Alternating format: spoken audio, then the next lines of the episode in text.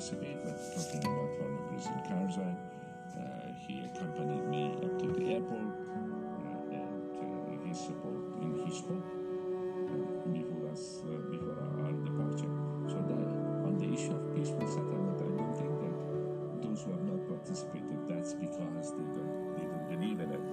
they believe that there is a military solution.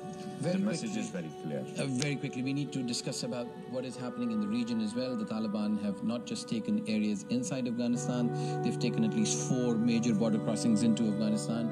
Um, again, we're seeing a lot of rhetoric. You're not a man who supports rhetoric from Kabul uh, about how they're being supported from outside powers and how they're getting support. What is the role that the region is playing, and are you hopeful that there's a positive role that can be played by uh, regional powers in Afghanistan? I will